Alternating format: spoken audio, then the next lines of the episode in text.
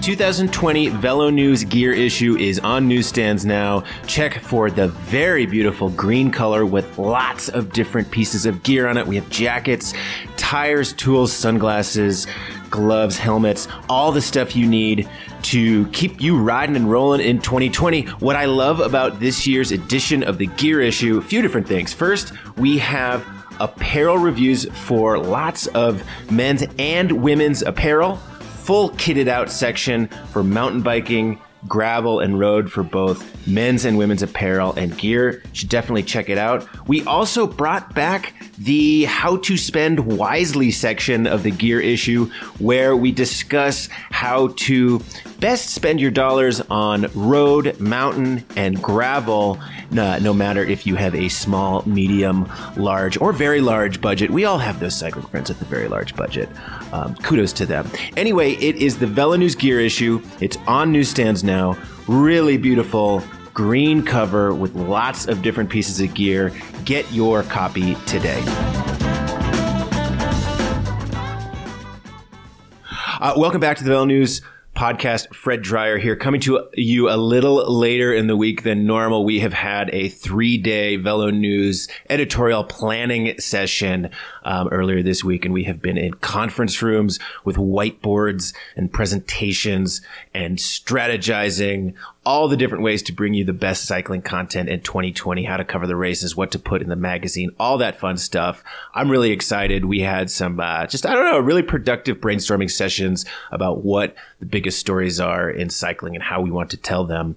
And uh, we're going to be bringing those to you throughout the year. A lot going on in the world of cycling this week. Uh, we debuted our Monuments of Gravel series where we are writing about the five gravel races that have I would say it's the most prestige to win. We, we went out to, to, to try and find, you know, call out these um, gravel races in North America that the elite gravel racers, people who are in contention to win these races, actually feel carry the most prestige to win and to try and compare them to the road monuments because it's a little different. You know, with the road monuments, the five monuments are the oldest, the longest, the hardest races. With gravel, there are harder, longer, older races out there that may not have the uh, amount of prestige that some of the younger, shorter, and uh, more well attended races are. So we put it to a vote and we asked all these people in the gravel scene to name their five, and we have come up with a list.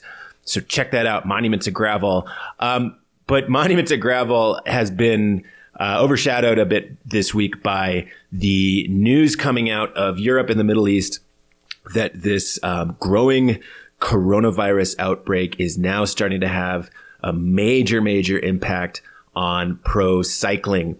Um, I'm coming to you right now. We're talking about this Wednesday morning, and Strade Bianche, Tirreno Adriatico, and Milano Sanremo are still technically on. However, I would not be surprised if these races are canceled before they start in the next few days.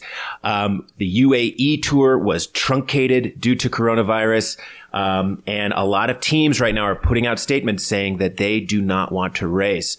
We are going to talk about this story with our contributor, Jim Cotton. Jim was over at the UAE tour. He was covering the race and he was on the ground when all of a sudden news came down that the race had been canceled and the entire race caravan, riders, staff, media, uh, were going to be quarantined for coronavirus. Jim is going to tell us all about his experience there. Second half of the show, we're going to catch up with Peter Stetina to talk gravel racing, um, what some of his gravel events, favorite gravel events are, what he's expecting to get out of this season. But before that, we're going to catch up with Jim Cotton. Okay, here's Jim. Uh, Jim Cotton's on the line. Jim is our uh, web editor correspondent based in the UK. Jim went out to UAE tour to cover the race, was doing a great job getting the stories, talking to the elite athletes, getting Chris Froome, doing some cool interviews. And then all of a sudden, uh, we started to hear word that UAE tour had been canceled with two stages remaining. Jim was on the ground. And Jim, I, I was hoping you could first tell us um, what, you know, how did you first find out about this news that UAE Tour had been canceled, that it was about coronavirus, and what, you know, just take take us through those first few hours.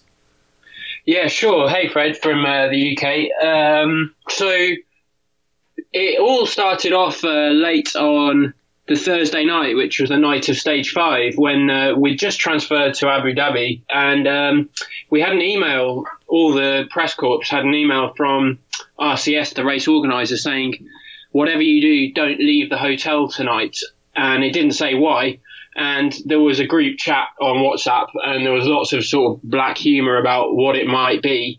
And um, this was at about 10 p.m and I just went to bed. And I woke up in the middle of the night and looked at my phone to look at the time, and I saw about no joke about hundred WhatsApp messages on my phone, and the group chat with the reporters revealed that uh, the race had been cancelled um, because of a, a corona outbreak in two team staff or team riders, and um, yeah, that's how I that's how I found out the race was cancelled. And then uh, a few hours later, we were informed by race organisers that um, we couldn't leave our um, our hotel rooms. So yeah, we were effectively locked in.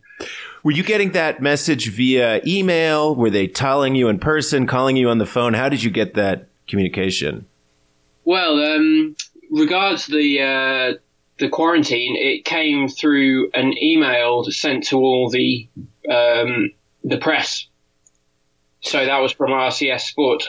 So but we already had a kind of like an indication it was going to happen through uh, once we heard that the race was cancelled. I think this is a really important detail of the story here, Jim, because you ended up being quarantined for multiple days in your hotel room. Um, describe for us this hotel room. How how big was it? Um, what accoutrement did you have in there? Um, and what was your first reaction when you heard that you were not going to be let out of this room? Well, luckily it was a it was a nice hotel, which was good. It was a four star, so I'll take that as a as a bonus. Um, I had quite a quite a swanky room actually. Um, had a nice big uh, kind of king size bed, and uh, it had telling most important thing is it had a nice big balcony and like French windows that I could so I could go outside and get some sun. But I know a lot of our colleagues in the press had rooms without um, balconies and they couldn't even open the windows, so they were just breathing their own air for three days, which uh, I imagine wasn't much fun. Um, yeah, so the room was the room was decent to be fair, and on the first day when I found out it was it was pretty stressful to be honest, uh, just because we had so little communication about how long it might last, whether there you know there were more cases had been detected since the initial two. Um, and just the kind of the wider context of it all, because we, we effectively knew nothing beyond don't leave. There's two cases of coronavirus in the teams, and that that was about it. And there's a big difference between having this happen at uh, a race, let's say the Classics or the Giro or the Tour, versus the UAE Tour. So at the uh, the European races as a reporter, you're kind of on your own. You know, you're you're covering the race, but you're not like part of the race, and you you have a lot of freedom. You can kind of come and go as you please. You can stay wherever you want. But at UAE Tour, I was there last year. Um, you are very much at the mercy of the race, and to a certain degree, the mercy of the authorities. Um, it's you know you are there staying in the race hotel. The race is picking up the tab for all of your expenses. You're almost like a guest of the race, and therefore guest of the country. So the first thoughts that I had when this came down was like, oh, poor Jim. Like you, you know, there's really, there's not a whole lot you can do. This isn't one of those races where as a reporter, you have a tremendous amount of freedom. This is a race where you are very much, um, at the mercy of the decision makers.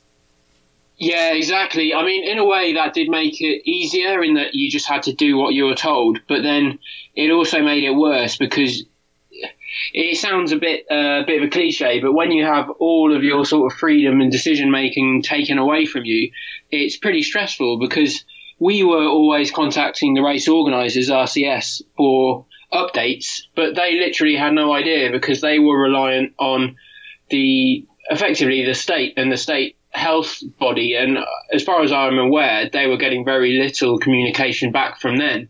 So it was a kind of a, a chain of, of poor communication, really. So, Jim, you did a fantastic job of chronicling your experience in a few different posts on Velo News website, and I recommend listeners go and read Jim's uh, first-person accounts of what it was like to be on lockdown. But for the listeners, take us through the first few days as you're on lockdown. How are you getting information? And then talk to us about uh, the moment in which you are told um, it is now time for you to be tested for coronavirus. Yeah, sure. So um, I guess on, on, day one we were we were just told, you know, you're on lockdown because because of this risk of coronavirus, and uh, that was uh, kind of really early, in the early hours of the morning, and the this WhatsApp group chat that I was on with all of the the the reporters on the race just went absolutely insane. Like you know, if you lock thirty uh, kind of journalists in a room with a laptop, then they're going to start researching as much as they can. And all these rumors were flying around, all this information was flying around about what was happening. And it almost made it slightly more stressful with like the information overload. And, um, of course, because we couldn't leave the rooms, we, we couldn't eat. Uh, so once I'd eaten all the biscuits that we get given free and drunk all the free little sachets of coffee, I was reliant on, um, kind of room ser- we got room service and on day one it was effectively like a kid's lunchbox because obviously the hotel wasn't prepared for having to make like kind of deliver sort of packed lunches to all these hotel rooms so yeah so that was that sucked pretty bad so like having to eat all this rubbish food and um yeah, on the first day, that was it. We were just stuck in the room, and the only real contact we got was when we got a box of food thrown through the door. Um, and then the second day, which was um, Saturday, we were told we were going to be tested for coronavirus. So that was in the morning. Um, and we were just simply told, you know, you'll get a phone call to your room when you do come down to the basement and you'll get tested. And my call came about three or four in the afternoon, uh, at which point I was, I was kind of summoned to the basement. And you, again, you wrote, you wrote about this, uh, and in your column, we did not disclose the details of your coronavirus test as you had signed a waiver saying you wouldn't do so, and you were still in the clutches of our friends at RCS Sport and um, our, our, friends at the UAE Tour. Now that you're free and back home, I think you're free to ta- tell the full story of what it was like going down there to get uh, tested, what you saw, and, and how the test went down. Yeah, sure. So, um, well, the first the first point, which is something that still sort of makes me laugh a little, is uh, it was Mauro Vegni who was doing all the all the administration of the forms. So I went down there and I had to fill out a piece of paper with my name and my passport number and all this stuff. And Mauro was there, you know, the man who plans the Giro d'Italia and stuff, and you know, plans Milano San Remo and he was there sort of taking down everybody's names and stuff, which just shows what a hands-on operation it had to be. So anyway, once I'd done all that admin, we effectively went through to a little room where staff from the Abu Dhabi Health Authority, they they basically get a big long cotton bud. I think you guys call them Q-tips. Is that right? Yep. Yeah. Uh, they basically get one and they ram it up your nostril like pretty hard. It feels like it's kind of poking your brain, and they sort of rub it around a bit, and then they do the same.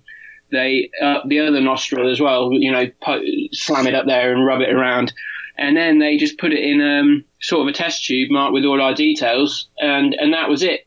And then we we got our results around 24 hours later, perhaps. And in this time, as you're waiting for coronavirus, uh, results? I mean, are you like every time you sneeze or cough or have a headache, are you feeling paranoid? I mean, like, are you retracing your steps? Who was I in contact with? I know that's what I would be doing, but I'm curious how you reacted to the, you know, 24 or 48 hour period in which you didn't actually know if you had come in contact with coronavirus. To be honest, like, I don't want to sort of diminish the the problem, but it didn't. I wasn't really worried about contracting the actual illness. And from speaking to riders for the reporting I did, they weren't so worried either because, you know, if you're young, fit and healthy, which I'm reasonably young, fit and healthy, then you, you should be you know, get over it pretty easily if you do get it.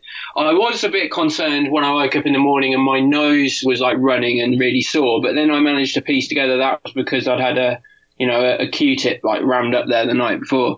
The thing that worried me more, to be honest, was the first thing that popped into my head was these other situations where people had been in quarantine for 14 days, and which is now the situation for some of the teams, purely because I, I didn't want to be you know, locked in a hotel room on my own for 14 days, it would, would get a bit miserable. But I, I would have got a lot of work done though, because I would have had nothing else to do. Now, you did some great outreach during the uh, few days in which you were on quarantine to the other riders and staffers and people like that who were also on lockdown. It sounds like some of the riders declined to talk. Uh, the teams may have imposed orders of, hey, you know, let's let's keep this information to ourselves right now. Um, but you were able to get Adam Hansen on a call and ask him about what his experience was like. What can you say about um, Adam and the Lotto Soudal riders and how they were weathering this storm? Well, um, I can't really speak so much for the other riders, but well, I, I did ask Adam what the morale's like in the team, and he said in general they were pretty pretty calm. And Adam himself, you know, he's a long, long time veteran of uh, of the sport, and he's he's quite he's a very sort of intelligent character. He was he was super calm about it. To be honest, his like me, his wider concern was about the impact on his season and how long he was going to be stuck there. Uh, because all these teams that were in quarantine, you know, they didn't have access to their their trainers. They couldn't leave to use the hotel gyms and things like that. Um, and I think the main issue for the teams was similar to the issue for the reporters in that they just didn't have a clue what was happening and they were at the will of other people. Interesting. Um, Jim, your story then took a bit of a turn in that you were cleared to leave. Every, you know, a lot of media staff, their test come back negative. You're cleared to leave. Um, some people left immediately. You waited for the uh, shuttle to take you to the airport, and during that time, the story changed, and your quarantine went on a bit longer than anticipated. Take us through this section of your uh, experience. Yeah, uh, I mean, up to up to that point that you just referred to, I was pretty calm, and I was just like, yeah, you know, it'll it'll be over because I we were cleared to leave on the same day that we were going to leave anyway, whether the race had occurred and whether the outbreak had occurred or not. So I was due to get a shuttle bus to the airport at uh, 5 a.m. on the Sunday, I think it was Sunday. Yeah. So I got up, went down there, and there was about 15 of us uh, all on the same shuttle.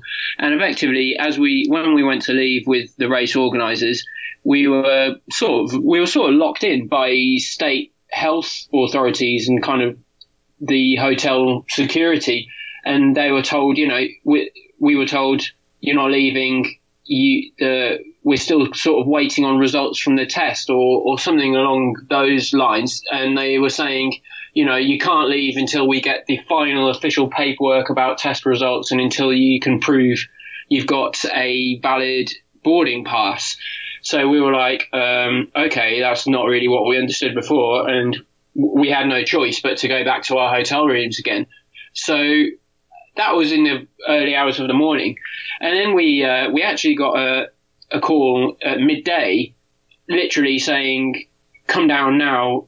It's time to go. We can go now." And this was from the race organisers, and I'm not quite sure what sort of brought this sudden act about, but we, we all went down there again uh, to get these buses to the ho- to the airport, and again we weren't allowed out. Um, and it was only um, late that night that we were finally given the all clear, and that was because the test results had come through.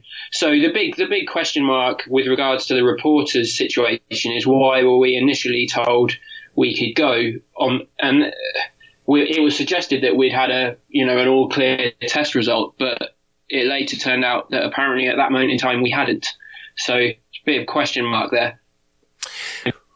When you look back at the entire ordeal, what are some takeaways that you think would be uh, of interest to the wider general public of your experience being quarantined for this?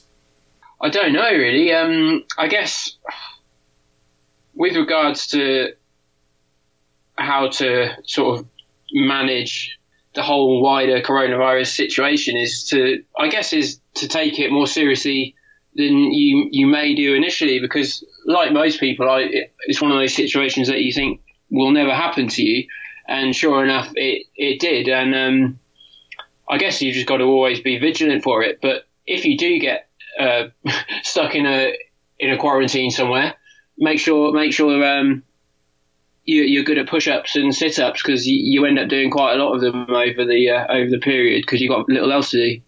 Well, Jim, you did great reporting over there at UAE Tour. I, uh, you know, I, am so sorry that this happened to you. When I sent you on this assignment, I was really looking forward to, you know, having you come back and hear tales of your experience at the race and getting to interview all these riders. And when, you know, it sounded like your experience was going to be now about being locked in a hotel room, not knowing if you were ever going to leave the UAE, I felt um, somewhat personally responsible for sending you into this melee. But I'm glad to hear that you've made it back to Britain and that you're okay and healthy, and that um, you know you did your work very admirably, admirably as a reporter, and you're going to have stories to tell your friends and family for years to come. For sure, yeah. I'll, I'll, certainly remember the experience more than the sprint finishes and the Jebel Hafeet climb. That's that's for sure. So you know, you've got to take a positive out of everything. All right, Jim Cotton, you can read his reporting on velonews.com. We are still uh, monitoring the situation with coronavirus and its impact on World Tour cycling. Um, stay tuned to velonews.com for all of that news. Okay, we're going to check in with Peter Stetina to talk gravel right after this.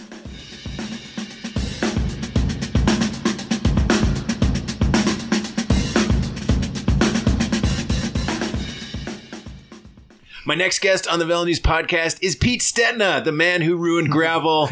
Pete is uh, in his first full time season as a gravel racer with a portfolio of wonderful sponsors, a column on velonews.com, video series. What else do you have, Pete? What else? What other media and uh, special projects are you working on this year? It's yeah, man. It's been fun. I'm uh, I'm having a damn good time, but I've been really busy. It's like it's literally starting a new business. Yeah. So. Pete, we connected on a phone call the other day talking about what it means to be a professional gravel racer. And yeah. something that stood out was all of the non gravel related jobs and activities you have to do as part of your daily life. Take the listeners through what it entails to be a privateer gravel racer off the bike. Uh, you know, now you're just, uh, I mean, it's, you know, I, I think you know, there's this universal truth that, you know, everyone doing this is more or less a privateer. You know, we're all sourcing our own gear and getting ourselves to these races. And whether or not you have one sponsor, multiple sponsors, or just a bike discount at your back, you know, you're trying to like make ends meet and, and try to, you're doing you out there. Um, so I, I think a lot of people can hopefully relate to it. And um, it's just been, it's just been all that startup stuff, like just trying to, to show to a, a, another audience, you know, because I my audience before was mostly the World Tour Road stuff. Um, just what this cool scene is and, and how fun this is. And I mean, yeah, just to, to I mean, I'm all in in this now. Like, there's no going back to the World Tour Road for me. So it's like, you know, hopefully this thing takes off and it, it stays stays good and fun and and viable and um and uh, I'm just trying to to show that uh, show show my passion and, and this is my outlet now. So when you're going to a sponsor, let's say, and you're yeah. selling them on your gravel racing program, like what are the types of things you're showing them? What are the type of like assets or schedules or what, what are you what are you showing them? You know, I'm I'm uh all a bunch of things, you know, and it's it's about finding sponsors that you know their message rings true to you. You know, it's I realized, you know, pretty quickly, like you know, I'm basically, you know, I'm my I'm my brand, I'm my own business, and so you know you got to find a partner that that jives with that idea, and whether that's performance or creativity or whatever, you know. Um, so I've been lucky enough that I found enough uh, sponsors who who fit in with what I'm trying to do, and um, and just this uh, this new discovery, and still, you know, I'm I'm unabashedly still training and, and racing these things. Like I, I love that world and I love that process. So, you know, I'm definitely performance driven, but at the same time, like I want to have fun with it. So. You want to win these races though, right? Oh yeah. I mean, they're races and they're competition. And, you know, and that's, that's actually another bone I, I do have to pick with some people that, um, I mean, these are a competition, right? And and whether you're competing against yourself or with others, however you define competition, that's what these are. So if you show up to these races and you're just la di da, like I'm out here smelling the flowers, like I don't know. For me, like that's almost doing a disservice to the event too. Like there's a lot of people that train their ass off all year just to finish BWR DK. So, I mean, I'm gonna hell yes, I'm to try my hardest. That's what I came here for. Why would I travel and spend all this money and put all this sweat equity and trainer time in and, and bike time and, and sponsor obligation time to just go like pedal around and like have a nice day out there too. You know, it's it's kind of not really the point for me. So, as a world tour racer, Pete, you know, typically you were racing anywhere from 70 to 80 days a year. Yeah. Um, stage races, one day races, hilly races all over Europe, all over the United States. Now, as a gravel racer, it's, I, I looked at your 2020 racing schedule and it's fewer races. Yeah. But the goal remains the same, which is to try and stay fit, win races. I'm curious, how do you sc- schedule training and performance around a fewer number of races, um, knowing that you're not going to have these blocks of like, you know, road yeah. stage racing in there to boost your fitness? You know, I that's the big question right now. We the season really hasn't kicked off yet. Um, it's you know, you, I will say, you know, I do want to race and be competitive, but I know I ain't going to win or even podium in a lot of things, and it's you know the the the competition is a priority for me and and being the best I can be personally but at the same time like very close secondary is just embracing this community and, and the love of, of two-wheeled adventure with everyone. So I'm not out there just to race cutthroat either you know? And some people really I don't know maybe some people really believe I am ruining gravel but I'm trying. My only goal is to get there before everyone, so I can drink all your beers. But are you doing um, anything different from a training perspective? Yeah. So year? sorry. Um, but yeah, you know, it's it's weird that it's less total race days, but it's more individual races. So I mean, with a very few exceptions, you know, I'm a one day racer now. There's the Oregon Trail Gravel Grinder and Rebecca's Private Idaho, which are stage races, and I'm stoked because that's my bread and butter. Like that's what I know how to do day after day. Um, and I can't wait to get stuck in those and be camping instead of in a hotel in Europe or something. Um, but you know, the rest of it is there's so many events and they are all so awesome and they are all so different. And I want to do them all. And my wife does not want me to do them all. so it's definitely been just like kind of like looking at a calendar, looking at, at, you know, uh, lifestyle. That's the number one is where I want to go, what towns I want to see, what style of race they are, what the vibe is around them. Just experience it all, feel it all, um, and then uh, and then like I know you can't you can't hold a season long peak. I mean, no one can. So I mean, there's definitely highlights in the calendar, and those are the big dogs, the the BWRs, the DKs, the the Lead Boat Challenge. Um, but I mean, there's some other events that just person like on a personal note, I am beyond over the moon. Like I actually am almost more stoked for like the Iceland Rift or the Oregon Gravel Grinder Stage Racer or something. So, how have you decided which events to say no to? I'm learning how to say no. I'm really bad at that, and it's um, you know, I, I, basically built out a calendar, uh, just looking at, at some of the big hits, and it was it was a conversation with you know sponsor requests. For example, you know, Canyon Bikes are sponsoring the Belgian Waffle Rides and SBT, um, and so you know there's and you know for example like lost and found like clif bar has a big say in that and i'm going to go there and that's also close to home so um but then you know i started looking at the calendar and it's so west coast heavy myself being you know growing up in colorado and now living in california like I know East Coast gravel's a thing, and I don't know any East Coast gravel. So then I started, you know, I reached out to the the Vermont Overland guys, and, and they're amazing and fun, and um, and then I was able to link that into the a whole East Coast trip with the the new BWR Asheville the week after. So it's kind of just like a whole like you know 10 day trip on the East Coast. So it's kind of just building out. I was trying to look at the calendar almost like uh, logistically, mm. like kind of just see how how the the travel would flow, and then um, and you mix that in with sponsor requests and and personal desire. What about performance desire at any of those? I mean, are you creating, you, you know, you have your like tier one races, yeah. tier two races, that type of stuff that you're building your season around? Yeah, you know, and, and it's, um, yeah, I want to do well, and I'm definitely going to try to peak for for certain ones in the year. But you know, I'm, I'm also just going to try to always be fit and and generally ready to rock and and have a good time. And you know, if I and that's the thing, like you know, you're going to show up and the best you can do because gravel is it's so challenging and fickle, and it's such a strain on on your equipment and your body. Like like I know there's going to be a day when I'm walking in four or five hours behind the winner, and it's like you know that's I'm also going to crack a beer then with everybody and have a good time. Like that's just that's the name of the game. So it's you know, but as long as you are at the line, knowing you've done the most you can, then you can be the the race is a whole nother entity after the preparation. And that's kind of how I'm looking at it. Okay. Yeah, I'm going to ask you a couple road backing questions. I had some of these questions for Ian as well too, which is that you know you both were guys that had these long and uh, successful careers in World Tour road racing, came up through the system. Uh, you know, were young riders, U20 juniors, U23s, competing at a high level. And just as a fan of the sport, I always would get excited when I'd see young, talented Americans coming up in road bike racing to see what they would do and accomplish in hmm. the sport.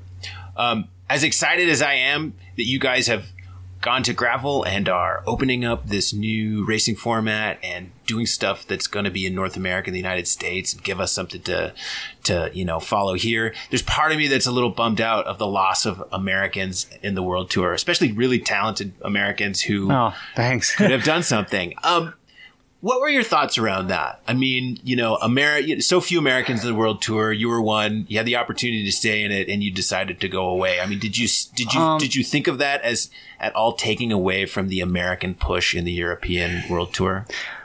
I think the American contingent is still pretty strong. You know, Tejay's perennially strong, per- perennially strong. Um, Sepp is maybe the most amazing climber a U.S. has seen since Andy Hampsten. You know, it's we're in a good spot. Um, and, you know, it was a hard decision to make. I mean, there were still goals that I had in World Tour road racing. I mean, I, I definitely have a few regrets, but at the same time, I had more goals and desire in this snow realm. And this was just something that I had to pursue and, and kind of just mentally close that chapter, just saying, you know what, like, World Tour Road has been great. It's defined my career. I've had a great run. Um, I've accomplished a lot. There's some things that I didn't accomplish, but you know, do I really want to, you know, bang my head against a wall and just like race for breakaways for a potential stage win maybe in a breakaway like in in a grand tour right like that would be huge but at the same time like okay i personally want that but am i like am i going to sacrifice years and this whole other opportunity this whole new world that has my that's the apple of my eye at the moment for that. And like, I mean, and to be honest, like, I mean, if I, at this point in my career, I mean, I'm not old, I'm 32, so I'm in my prime, but like, if I won a stage of a grand tour, like financially too, is that going to make a big difference for me at this moment? Like, probably not. Like, I mean, I'm, I'm a known quantity to the world tour directors. Mm-hmm. I mean, it was like, I had a very stable and comfortable environment there being a, you know a big mountain domestique and it's great but at the same time like I, I think i was probably getting a little stagnant there too what advice then would you have for the Americans who are coming up behind you, the um, young guys who have ambitions in the world tour and want to have long careers? I mean, what what advice would you pass along to them? Oh, I mean, I I have I mean, I did it for over a decade and I have nothing but respect for that. I mean, that's a hard freaking life is that that pursuit of pure speed and bodily perfection, right? That is, you know, and that's something I'll talk about actually in my next VeloNews article on the road trip, but it's just, you know, the the world tour um the, the it's a very it's one of the most difficult jobs in the world, but it's also one of the simplest I mean, you are it's it's a very selfish existence. You focus on you, your body, what you need to ultimately go a little bit faster on the bike and all those marginal gains and everything else has to be secondary.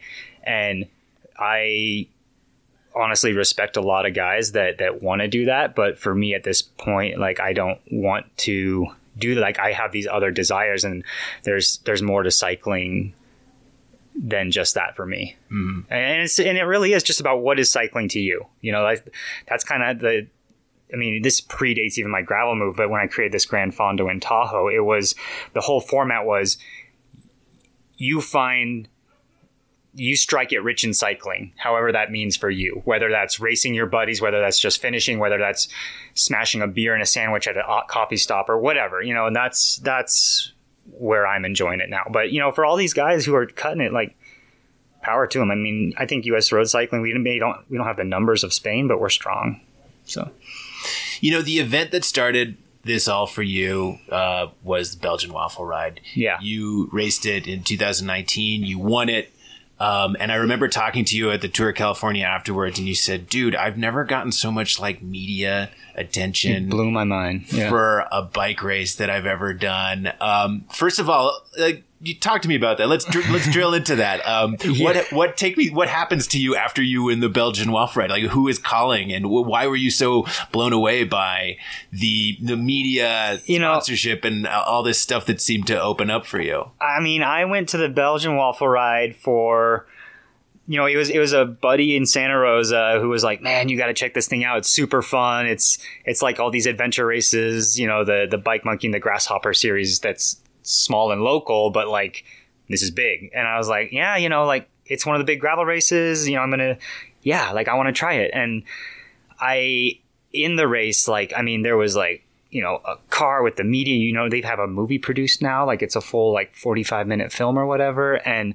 And then afterwards at the finish, you know, you're whisked away real quick behind like this green screen and shoved beer and waffles in your face and they take the pictures and you're all grimy and, and like all the production value around it without you know this isn't even me winning it was just like i was blown away like this was better and more professional than 90% of the pro races I've done in Europe. I was just like, holy cow. And it was, it was so cool. And, and, and it was, and most importantly, like I was just having fun and I was able to be me and, you know, drink a beer and, you know, catch up with Dave Zabriskie at the expo and and meet a bunch of new people and just be it was it was great. And then yeah, the the the I don't know if fallout's the right word, but the whatever happened after that, it was just it was crazy. Like you know, you could, the social media metrics were unbelievable. And then it was you know, like even in the Tour of California, like on these big ass climbs, all of a sudden like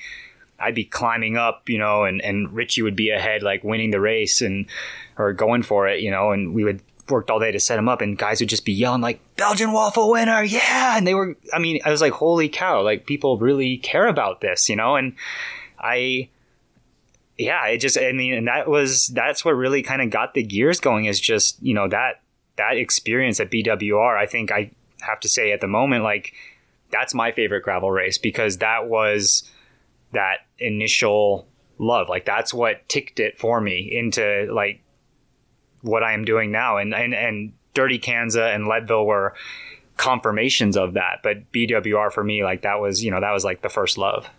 What is it about the BWR course that makes it so challenging? When you think about that course, the hills, the dirt, the whatever, what what's the hardest thing about that race? Oh, it's such a masochistic event. Like, I mean, it is so weird. I've gotten to know that area a bit more now, and it's like, it literally is a headwind both ways. I don't know how it happens, but it does. And it's so basically the BWR is, you know, and, and actually Michael Marks, the, the, uh, organizer, like he doesn't call it gravel, you know, it's, and in gravel right now we're using this term. It's, it's a whole movement, right? It's a lifestyle. It's not a terrain anymore at the moment. Um, but I mean, so he builds it as a spring classic. It is a lot more of a, a road race vibe to it, but it is basically 70 or 60% road and then just these rough, gnarly, like single track sectors instead of like cobblestones of Roubaix or whatever. And then it's really freaking hilly and there's like this massive double percent climb, you know, like 14% kicker towards the final. And it's kind of got all these ingredients. I would say the BWR is like a, it's like the Ardennes mixed with single track sectors. It's mm-hmm. crazy. Yeah. Yeah, it's funny. We talked to Michael about that. Yeah, it's not a gravel race, but I'm with you. And I think about it culturally, it aligns with gravel, and Yeah. it's a lot of the same athletes. Just like the Leadville. Yeah, it's mass participant, so Yep. everyone's starting together. But the thing that stands out to me is those those sections of single track and gravel. Like you would never be able to put those in a sanctioned road race. Oh, no.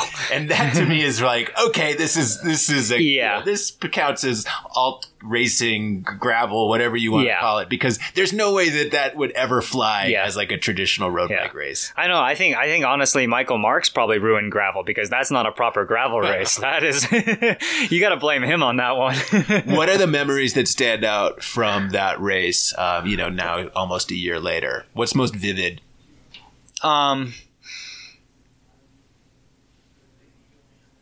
Man, I mean the pain. First of all, like it was. I went deep, really deep there. I was really surprised, um, and I was actually personally, I was more.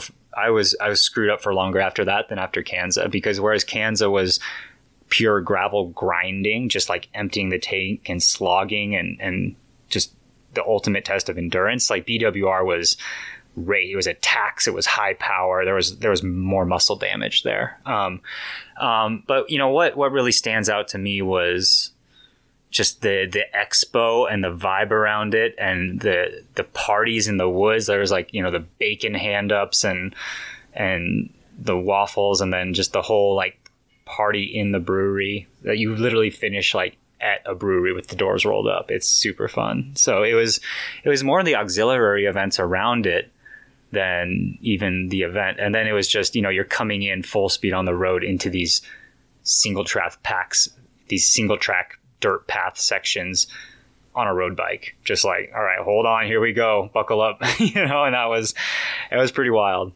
So this year on the gravel scene, we're going to see a number of strong guys and gals. You know, um, it's yourself, Colin Strickland, Ian Boswell. Probably EF is going to be sending more riders. Mm-hmm. Ah, Quinn Simmons has said he's going to race Dirty Kanza. Mm. There's going to be a number of really strong riders, specifically at Dirty Kanza this year. Yeah. I mean, what are you anticipating to see at that race this year? At Dirty Kanza specifically. Yeah. You know, I don't know. I mean, Kanza is such a unique event. Uh, You, I mean, I've only done it once, obviously, but you can tell it is.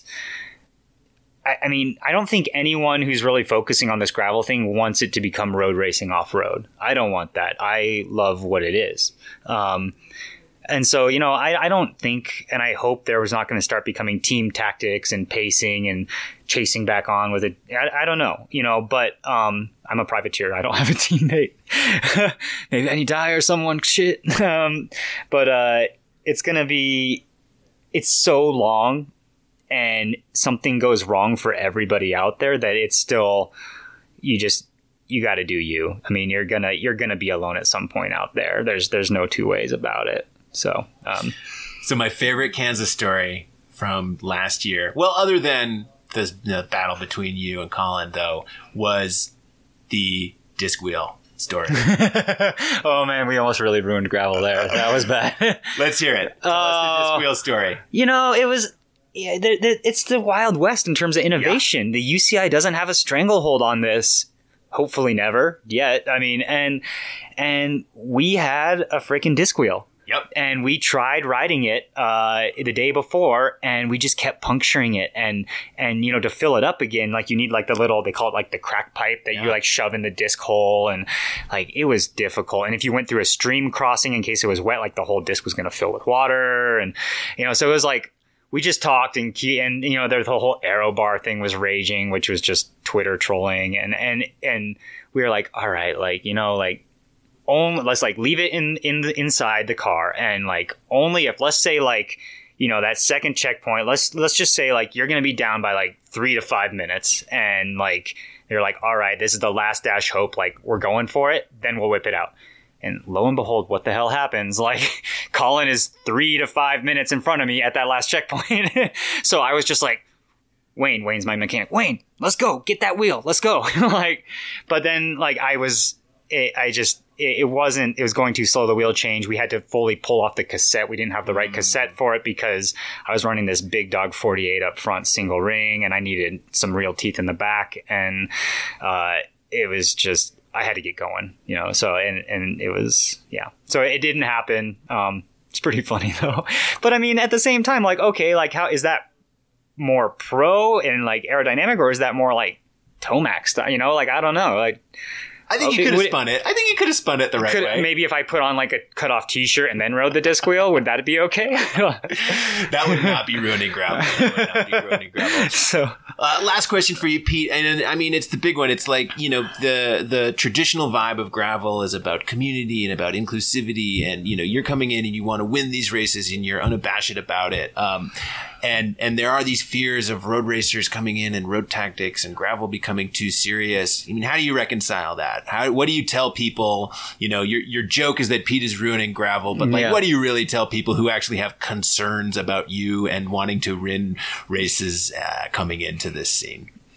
Oh, I mean, it's like I said before. I mean, it's a competition. It's you know, but at, and at the same time, like I'm out here to enjoy the community of cycling, and like I, I've said it just as much as I, you know, Pete ruining gravel is just like beer is great for celebrating and it's great for commiserating, and we're all going to go through something extreme together, and it's going to be wild, and it's going to suck, and it's going to be awesome, and we're going to have a beer afterwards together and we're going to talk about it and have a good time and celebrate that. And and I want to do that with everyone. And but yeah like for me like you know I'm lucky that I can ride a bike pretty quick you know but at the same time like I I want to do this for the same reason that everyone else is doing this and I am not I mean don't worry, I ain't showing up with a team bus and and massage therapist and all that. Like that's you know I unless yeah maybe I can figure out a way to put like a, motor in my bike or something. Okay. UCI's not here yet. That's right. uh, no, you know it's just this is the the new yeah this it's just it's gravel. It's changing, you know, and it's it's a new frontier for a lot of us, you know, and that's there's this you know everyone's kind of finding their way in it together. Um, and yeah there's guys who are uber competitive and and cool about it and not cool about it. And at the same time like i got to sit down with a lot of these organizers um, at in scottsdale arizona a few weeks ago. And like I, I the thing i took away is like gravel can't be ruined because the the heads of state the, the key players in this game they care too damn much. They are the ones that are really invested in it. And yeah of course they want to see it grow and and this is their livelihood too now as race organizers but they're in it for the fun. They're in it for for everybody not just the pros and and media coverage. So it's you know it's i mean they they have the right motives at heart. So i'm not so worried about it Well, Pete, we can see you out there at the races. Best of luck out there, and Yeah. please read Pete's uh, columns on VeloNews.com. Yeah, thanks. And I know Old Man Winter is in 48 hours here in snowy Boulder, and uh, I don't know. I'm I'm having. It'll be a wild ride. I think I might have to put a little bourbon in my bottles to keep it from uh from uh, freezing. You gonna have a disc on your uh, bike for Old Man Winter? Oh, maybe that's a good thing. Pete Road winner. Well, you know, I have that Canyon uh, double handlebar now, so I, I'm actually trying to find a way to put four aero bars on it. I think you can find a way. Yeah, Thanks, Pete. yeah.